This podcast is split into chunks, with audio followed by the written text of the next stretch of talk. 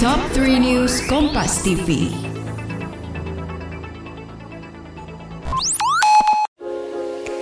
Kamu tidak percaya diri dengan penampilanmu? Podcast Semua Bisa Cantik hadir untuk membantu mendefinisikan dan merangkul arti cantik yang sesungguhnya. Dengerin podcast Semua Bisa Cantik dari Media by KG Media dan Stylo Indonesia di Spotify.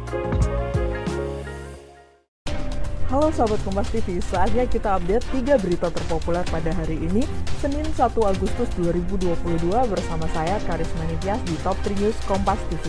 Tapi sebelumnya jangan lupa untuk subscribe dan bunyikan lonceng notifikasi.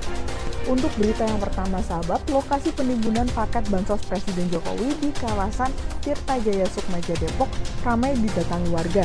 Untuk itu, DPR juga mendorong Kemensos menelusuri timbunan sembako tersebut bersama polisi penemuan timbunan paket bansos sembako Presiden Jokowi yang dikubur dalam tanah sejak 29 Juli lalu mengundang perhatian masyarakat. Warga mendatangi lokasi penimbunan bansos bahkan sempat membuka timbunan sembako yang ditutup terpal. Wakil Ketua Komisi 8 DPR Aceh Hasan Sazili telah mengklarifikasi ke Menteri Sosial Tri Risma hari ini soal temuan sembako yang diduga bantuan presiden tersebut. DPR juga mendorong Kemensos lewat polisi menyelidiki temuan itu. Selanjutnya sahabat, ada ajudan dan ART Irjen Verdi Sambo yang dimintai keterangan oleh Komnas HAM soal peristiwa penembakan di rumah Kadif Propam Polri nonaktif tersebut. Komnas HAM kembali melanjutkan pemeriksaan kepada sejumlah pihak terkait kasus polisi tembak polisi. Kini, giliran ajudan dan ART Kadif Propam Polri nonaktif Irjen Pol Verdi Sambo yang menjalani pemeriksaan di Komnas HAM. Ajudan yang diperiksa adalah yang pekan lalu berhalangan hadir di Komnas HAM. Lebih lanjut, Komnas HAM akan memeriksa soal hasil uji balistik pada Rabu mendatang.